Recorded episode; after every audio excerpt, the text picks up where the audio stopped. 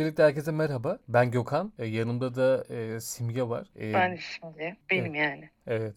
Simge. E, biz bir podcast yapmaya karar verdik ama bu podcast yayınımızda da diğer şeylere, programlara nazaran e, daha farklı bir şey yapmaya karar verdik. Tabi bu bizim için böyle yani. Belki de bunu daha önce yapan var bilmiyoruz. Sen daha önce denk geldin mi Simge? Yani geldim ama tabii böyle tam anlamıyla değil. Ha. En azından görmedik. Evet. Yani Sorarlarsa görmedik. Biz şimdi bir seyyar belgesel adı altında bir podcast yayını yapmak istedik. Bu da ne anlama geliyor dedik. İşin içinde olmak istedik. E, daha doğrusu insan hikayeleri bizim e, dikkatimizi çekti. E, bu insan hikayelerinde daha sonra dedik ki yani biz bunu görüntüle verdik neden sese de vermeyelim diye konuştuk ettik. Sonra ortaya işte bir seyyar belgesel adı altında bir şey çıktı. Bu seyyar belgeselde de işte insan hikayelerini anlatmaya çalışacağız. Yani bu podcast e, serisinde de bu şekilde ilerlemeye çalışacağız. Ama Hani en azından tam kapanma denilen şeyde size ilk 3 bölümü biz verelim. Daha sonraki yerlerde de işte insan hikayesinin nerede denk, denk geldiysek onu o şekilde orada size bir şekilde anlatmaya çalışacağız. İşte bir handaysak ya da bir kafedeysek, bir yokuş aşağı iniyorsak bunları biz bir şekilde o an anlatmaya çalışacağız. En azından biz şimdi e, bu belgeseldeki insan hikayelerine girmeden önce oradaki insanın hikayeni bir anlatmadan önce senin Gedikpaşa hakkındaki düşünceni alabilir miyiz? Çünkü biz çok fazla Gedikpaşa diyoruz. Yani niye bu kadar çok Gedikpaşa diyoruz? Onu Gedikpaşa biraz daha e, Bolu gibi bir yer. Hani sadece sanki insanların böyle geçip gittiği bir yer gibi. Çok fazla içine birilerinin girip burası neresiymiş diyeceği bir yer olduğunu düşünmüyorum. Hatta ben de zaten o belgesel sürecinde keşfettiğim için Gedikpaşa'yı. Normalde işte Beyazıt'a gittiğinizde Beyazıt'ta tramvay yolu boyunca yürürsünüz işte Eminönü'ne inersiniz, kapalı çarşıya girersiniz. Ama o Gedikpaşa'yı çoğu insan görmez bile. Hatta bundan bahsettiğimizde bu Gedikpaşa nerede diyen bile çok oluyor. Gedikpaşa bir kere çok karışık bir kesme sahip. Bu karışık kesme sahip olmasının sebebi de biraz daha kuytu ve köşede bir yer oluşuna bağlıyor. Çünkü daha güvende hissediyorlar e, o farklı yaşayan insanlar. Hatta işte dışlanmış, azınlık, e, kaçmış, göçmüş ne kadar insan varsa hepsi oraya sığınıyor gibi geliyor dışarıdan baktığında bana. O yüzden orada çok fazla fazla insan hikayesi var. Tabii biz belki milyonda birini toparlayabildik ama e, Gedikpaşa bence çok özel bir yer. Tabii bunun muhakkak sebepleri de vardır ki bence tarihinin de aynı şekilde etkisi var. İstanbul'un çoğu yerinde gördüğünüz tarihi orada da görebilirsiniz ama Gedikpaşa'ya niye gidilmez? Orayı biraz daha gidip görmek, keşfetmek, sokaklarında dolaşmak, en azından bir karanlık çöktüğü zaman o yokuşu bir çıkmak gerektiğini düşünüyorum. O yüzden muhakkak dinledikten sonra bir fırsat bulurlarsa gidip görmelerini de tavsiye ediyorum. Bu kadar Gedikpaşa güzel bir yer. Aksini kimseye yani, evet hani biz zaten ben zaten küçüklüğümden beri baba mesleği orada olduğu için evet. sürekli ben küçüklüğümden beri orada e, hep takılıyordum ediyordum işte Eminönü tarafına o kapalı çarşı tarafına hep gezip dolaşıyorduk. E, hiçbir zaman o senin gibi o Gedikpaşa'ya bakmamıştım. Ta ki bu belgeseli çekmeden önce. Çünkü sen orada işte birkaç insanla e, sohbet ettiğin zaman ve dönüp bana dediğin zaman abi buradaki insanlar çok farklı sanki yani bir, hatta orada birkaç kişiyle denk gelmiştik ve e, hayranca dinlemiştik orada insanları. O farkındalığı sen yarattın gibi oldu yani. Hani işte o o göze bakmaya baktık ve ondan sonra orada her şey bir belgesel havasında gitmeye başladı. Oranın insanı kaybetmiş insanların bir arada olması işte oradaki o e, kahvehanedeki o at yarışı oynayan insanlar hammallar. Aynen o kesinlikle etnik kökeni böyle farklı olan bir, bir sürü insan var. Hepsi bir araya toplanmış. Aha, evet. Genelde hep kaybetmiş, evet. tutunamamış evet. bir dünya insan. Ve çoğu o yüzden e, e, sanki cebinde beş kuruş parası yokmuş gibi davranıp aslında oradan da çıkmayan insanlar var yani.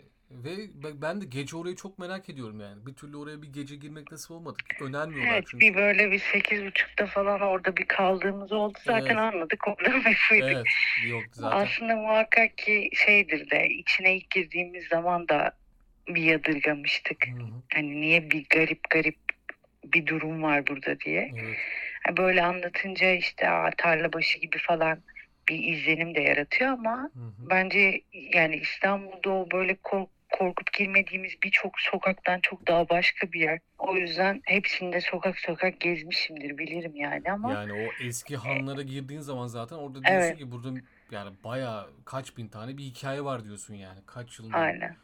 Onu bile hissedebiliyorsun. Zaten bütün Kesin. evler ayak atınca sallanan evler olduğu için de çok güvenli bir yer de gözükmüyor. İşte hala orada bir evlerin var olması, orada yaşayanların olması da zaten bu kadar şeyin içinde bir garip. Ee, oradaki insanın eminim ki bir başka yerde yaşayamaması da aynı şekildedir yani. Bize nasıl geliyorsa onlar için öyle. Bu arada şey de değil, e, dinleyenlere de şey olmasın. Ama Gedikpaşa işte ne bileyim ben giremem oraya falan gibi bir durumu da yok. Ee, Her türlü- gayet içinde otelleri Evet. de olan, sokak aralarında Hı hı. turistlerin de gezdiği bir yer. Hı hı. Ama e, tabii biz biraz daha senin babanın işinden dolayı imalat kısmına da çok geçtiğimiz Evet. için e, çok fazla şey oldu. De gezip görülebilecek yerler yani. Hı hı. O yüzden de bir böyle anlatınca şey de olmasın yani. Hı hı. Ama girdiklerinde kendileri de fark edeceklerdir.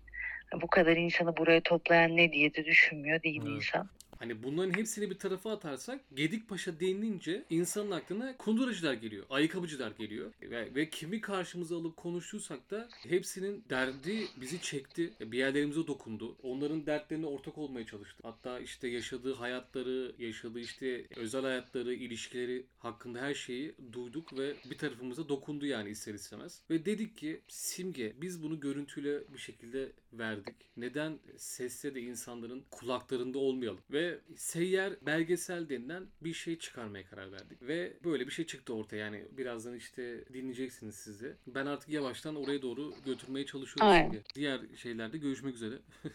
Aynen. tamam benden bu kadar. Tamam benden de o kadar. Çekilelim. Evet abi sen kimsin? Ne yapıyorsun? Ben doğma büyüme İstanbul'dayım. Gönen Balıkesirliyim. 81'de bu mesleğe girdim. Tamam kardeşim? 81'den beri de bu senelere kadar geldik. 2001 yıllarına kadar. Ama kunduracılığımızın hiçbir sosyal bir güvencesi yok. Sigortamız yok. Bağkurumuz yok. Hiçbir güvencemiz yok. Anlayacaksın. İşlerimiz durdu şu an. Bir de bu pandemi dolayından işlerimiz hepten bitti yani. Yani Mart ayından beri anlayacağınız ne çalışıyoruz ne çalışmıyoruz. Yarı tok yarı aç gidip geliyoruz yani. E bir de bu Suriye olayları çıktı. Onlar da geldi. Mestemci el attı. Allah razı olsun bu büyük, başımızdaki büyükler. Onlar da. Zaten bizde çok iş vardı. Bir de onlar bu işimize el atınca hani bizim mesleğimiz, bir mesleğimizden koptuk yani. Yani bir, birkaç seneye kadar kalmaz. Onlara bırakabiliriz yani. Bizim zaten yetişme çağımızda insanlar son tangoyuz yani. Bizden başka gelecek yani Türk nüfusunda gelecek kunduracıya yetişecek de sanatkar yok. Biz son varisleriyiz. Bunlara bırakacağız. Suriyelilere, yabancılara. Onlar çalışacak. Biz de böyle ayak işleri yapacağız. Emekli olan emekli maaşını yiyecek. Emeksiz olmayan da işte böyle ayak işleri git gel çöp möp toplayacak o işleri yapacak. Başka bir çıkarı yok. Bu meslekte evlendim 23 sene. Evlilik hayatım geçti. Her geçen sene mesleğimiz bozula bozula bozula evlilik hayatımız sona erdi. İki çocuk babasıyım. Bir tanesi 30 yaşında, bir tanesi 25 yaşında. Şu an ben 64 doğumluyum. 57 yaşına girdim. Bilmiyorum. Daha bir 60 tane daha ömrüm olmaz herhalde. Çok zor. Ben göremiyorum yani. Allah diyorum sonumuzu hayretsin. Kuraklıklar da başladı. Bakalım ne olacak sonumuz. Sular çekiliyor. Kar yok, soğuk yok, yağmur yok. Allah iddia etsin diyorum vatanımızı, milletimizi. Ama sonu ne olur? Ne eder? Büyüklerimiz hep bir şeyler konuşuyor şöyle böyle aşıdan maşıdan. Ne zaman vurulacak? Biri diyor 14 gün, biri 28 gün sürer. Parayla olursa zaten bizim gibi garipler zaten ölür. Sigortan yok, bağkurun yok. Nereden alacaksın ilaçı? 70 milyon liraydı grip aşısı. Şimdi bedava vurduruyorsun. Niye vurduruyorsun abi? Çünkü korku var artık adamların içinde. Büyüklerimizin, bizi yönetenleri. Önceden 70 milyondu abi. Vurdursaydın abi. 30 milyondu. 70 milyona çıktı. Geçen de televizyonda dinledim. 64 milyon. Şimdi bedava. Sağlık ocaklarında. E daha önceden vurdursaydın abi. Parası olan vurdururdu. Ya bir dört nüfuslu bir aileyi düşün. iki tane çocuğu olsa, karısı olsa, çocuğu olsa. 70 milyardan ne var kardeşim? 280 milyon lira. Bu adam parayı verebilir mi ya? Bugün askeri ücrete ne verdin ki ya? 8.36 verdin. Nasıl verecek kızım? 70 milyon. 280 lira yapar ya. Bugün askeri ücret 2 milyon 400. 500 lira. Ben şaşırdım yani 500 lira verilmesine. Ne olurdu yani? 3 milyon 250 olsaydı, 3 milyon 200 olsaydı ne olurdu yani? İnsanlar rahat geçinebilmesi için ver adama ya. Çalışsın, baksın, ailesini rahat geçindirebilsin. Bugün nedir ya? 2 milyon 400 lira ya. Sen 18 yaşındaki adama da aynı parayı veriyorsun. Efendime söyleyeyim evli barklı adama da aynı parayı veriyorsun. Nasıl olacak bu? Adam 18 yaşında karı bakmıyor, çoluk çocuk bakmıyor. E bizde bu, bu güvence de yok yani. Kunduracı piyasasında hiçbir güvence yok. Sağlık güvencesi bir kere hiç yok. Devletimiz gelse de böyle Sağlık Bakanı'nı gönderse buraya inan olun ki girmek istemez ama. Girmek istemez abi. Çaycımıza bir girsen veba desen ondan. Anlar pislik içinde. Tuvaletler öyle. Hani insanlar kendini nasıl koruyacak diye ben şaşırıyorum yani. Hani gelmesin mi adam? Ekmek ne götürecek eve? Temizlik desen yok. Hijyen desen yok. Hani pislik yuvasını almış gitmiş gibi. CHP hük- hükümetinde nasıl kökleri çekiyordu turistler. Aynı şimdi de öyle yani. Daha pislik oldu. Yabancı insanlar gelince Gedik Paşa'mız daha pisleşti. Mahallelerimize de dikkat ediyorum. Çöp yığınları daha çok olmaya başladı. Gedik Paşa'da da aynı keza. Bir koridorda geçme çöpten sanki bir patlar gibi merdivenlere koşuyorsun. Böyle bir pislik var mı ya? Adamlar pislik zaten. Böyle böyle bir zamanlar yaşandı ama o zamanlar çok güzeldi. Çok güzeldi. Keşke o zamanlar olsa. Şimdi nerede ya? Şimdi yok abi. Saygı yok abi. Adama götürüyorsun ayakkabıyı adam getiren var diyor. Seni öldürmek için dışarıdan gelen insanlar seni öldürmek için çalıştın senelerce yıllarca çalıştın kağıtla toptancıyla abi diyor ben diyorum 45 lira abi diyor 43 liraya getiren var diyor. 2 lira benim para kazanacağımı o adam beni öldürüyor. O adam çalışıyor. Ben kapıya kilit vuruyorum. Bu mu yani? Benim devletimin büyükleri beni böyle mi kolacak? Ondan sonra kapanan kapanan oluyor. Kapanacak tabii. Kapıyı nasıl kilidi vurmasın adam? Bedava kim çalışır ya? 2 lira kar kazanacak ayakkabının çiftinde 3 lira. Gelecek başka biri, başka bir vatandaş, ülkenin insanı seni ezecek.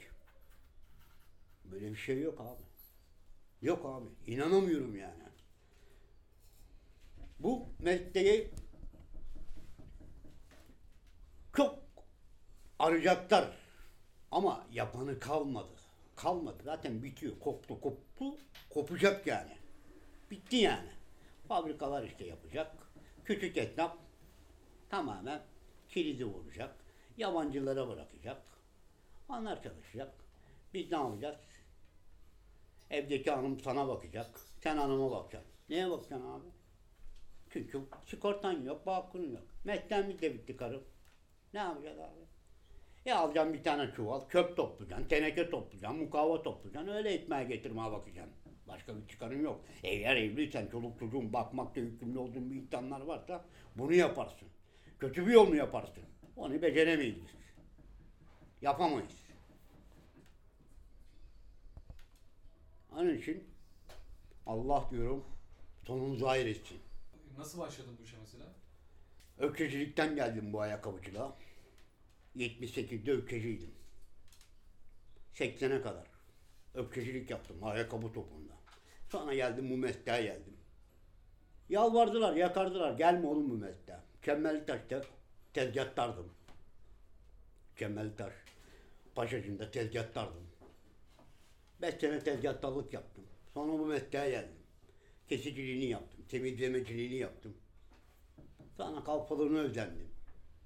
Bir tane abi abim vardı rahmetli. Gitme, gitme. Sigortam vardı. Şimdi keşke o büyüğümün sözünü dinleseydim de. O meslekte kalsaymışım. Ökçecilikte, tezgahtalıkta. Şimdi babalar gibi eskiye nadiren 55 yaşında emekli olacaktım. 2 senelik emekli olacaktım. Hata işte yaptık. O zaman diyordular ya altın bilezik meslek kunduracılık için. Para kazanan abilerimizi görüyorduk. Rahat, geç gitmeler, geç gelmeler. Para bol. Tabii o zaman güzel. Özendik işte. Kendimizi perişan etmişik abi. Haberimiz. Uyandık ama geç uyandık. Maalesef geç uyandık. Para kazandık ama biz de bu hale geldik. Sen evli misin abi? Ben evliyim. Yani sağ olsun bu meslek karıyı bize kaybettirdi. Yok oldu. 23 sene evlilik hayatı yaşadık. Ne çocuk kaldı ne karı kaldı abi. Yani bir de babadan kalma bir ev olmasa nerede şimdi köprü altındaydık veya bir bantlardaydık. Eskiden bir sahilimiz vardı. Kapattılar onu da abi. Orada bir yer bulurduk, bir baraka yapardık sahilde. Ama maalesef orayı da kapattılar. Ne yapacaksın abi? Gideceksin böyle kenar köşelerde yatacaksın işte bir yan kapısının önünde yatacaksın bilmem nerede yatacaksın. Yok. Emeklilik yok, sigortan yok. Ne yapacaksın abi? Devletimizin bize hiçbir desteği, bağlılığı yok. Ama işte böyle kunduracı insan hani esnafı kardeşleri böyle harcandı. Şimdi ne yapıyorsun kararı? Şimdi hiçbir şey yaptığımız yok işte. Varsa çalışacağız, yoksa yatacağız abi. Kimse de bakan yok. İş varken var, yüzüne bakıyor ustalar. İş yokken yok abi. Kimse yüzüne bakmıyor. Bir tane çay parası iste vermezler. İş varken tamam. Ağamsın, paşamsın, gülümsün. İş bitti abi. Tamam abi. Tanıma beni. Öyle. Meslek böyle oldu. Eskiden öyle yoktu. Öyle değildi. Çalışırken çalışırken usta modeli buluyordu, yaratıyordu. Bir hafta bir on gün tatil yapıyorduk. Yani bir senelik bir fabrika insanı gibi bir tatil veriliyordu. Şimdi öyle bir tatil yok. Eskiden patlıcan ayı diyorduk. Patlıcanın moru da geçti artık. Karpuz ayı gibi oldu. Hani derler ya kabak yata yata büyür. Aynı öyle olduk. Adana'yı bekleyeceğiz abi. Karpuz ne zaman çıkar abi? Haziran ne abi? Haziran'a kadar yat kalpacım. Oh baba. Ustaya, usta demek bizim sanatımızda ustaya baba derler. Yok baba değilim ben. Babalık kalmadı artık. Eskiden vardı. Bakıyordu. Al. Samorka. Usta bana bir tane samorka bağla. Hani işini bitiriyorsun ya haftanın ye- altı günü. Pazar, pazar günü çalışmışsın. Bir tane usta bana samorka yaz. Bir eviye. Haftaya kesersin. Şimdi o da yok. Adam diyor ki işi buldun mu? Çalış da samorkanı bırak oğlum. Ne demek yani bu biliyor musun? İş varken çalış da koy kenarıya. Samorkayı arama. Hani şeydeki bulgurdan da olmayan evdeki bulgurdan. Hesabı. Eskiden böyleydi. Bakallardı. Bir kıymet vardı. Kalfanın bir kıymeti vardı. Bir değeri vardı. Şimdi o değer yok abi. Arama yani. Adam diyor ki, adam ço çoğaldı. Yabancı çoğaldı. Adam diyor ki bak diyor. Bir leva yazarım diyor 10 tane adam bunu. Ya benimle 15 sene çalıştım abi. 20 sene çalıştım. Beni bir lafa mı değişiyorsun başkasınla? Ama maalesef öyle oldu. Neden?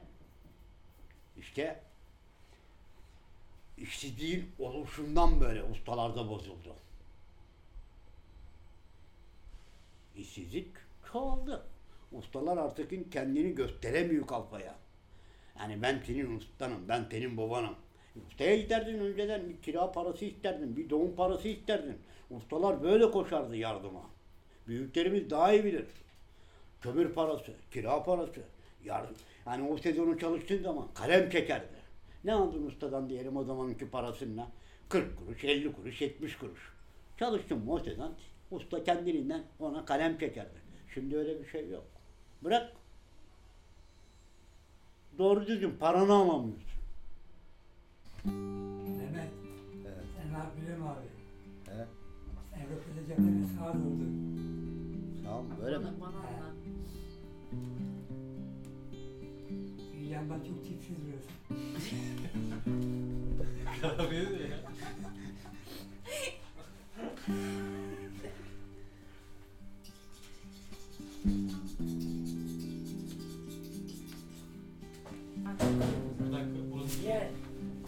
Şeyi var mı? Aleyküm selam abi. Merhaba. Nasılsın abi? Şöyle ederim. Merhaba. Ofiste böyle.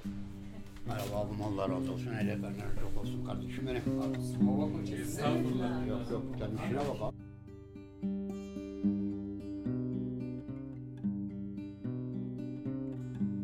Eve gidiyoruz. Balat'ta baktım bir tanesi koymuş bir al. Ekmek köfte. Aldım abi. Soğanların diş yok ya. Yiyemem diye marul bilmem ne. Ayıkladım abi. Köfteleri aldım. Ha, baktım ileride bir poşetin içinde de iki parça ekmek. İyi iyi gittim abi ne yapayım. Aç. İş arıyoruz ya. Ayakkabıcıyız ya. Sanatçıyız ya. İş bulacağız. Aha bulacaksın. Çok. Yabancılardan bize iş mi kaldı abi? Ya hep ekmeğimizi bile aldılar elimizden. Biz de böyle kaldık abi köplere. Dört tane köfte vardı abi. Baktım kedinin bir tanesi. Miyav miyav. Lan dedim bir tane de sana vereyim. Bu da senin kısmetinmiş. Doydum abi dişler olmayınca gitmiyor abi. Soğuktan da köfteler olmuş taş gibi abi. Baktım kedi yalanıyor yanımda. Bir tanesini de ona verdim. Ne yapayım abi? O da onun nasibiymiş. Bir anacığım vardı. Kunduracılığımda tam son zamanlarımda ayrıldığımda benim hem anam hem babam hem aşkımdı yani. Her şeyimdi. Param olsa da olmasa da yani hiç yani aramıyordum yani. Şimdi nerede? Ne ana kaldı ne baba kaldı. Bu meslek üzüntüden karın, karından karı da öldü. Anamız da öldü. Kalmadı. Karıyı zaten kaybettik. Bir daha bana bir daha böyle aç kopuk adama karı mı verirler? Kim verecek abi? Lan diyecekler bir ekmek almaya götürecek eve paran yok. Sana ne ne karısı ne kızı. Bitti abi. Annem olsaydı ama. Geceler çok soğuk, üşüdüm üstümü örten anne. Nerede? Karı, karı adamın üstünü mü örter? Karı da yok, ana da yok, kalmadı hiçbir şey kalmadı. Ne ana var, ne baba var, ne kız var. Kaldık. Gravat. Tam takır kara bakır. スイッチ!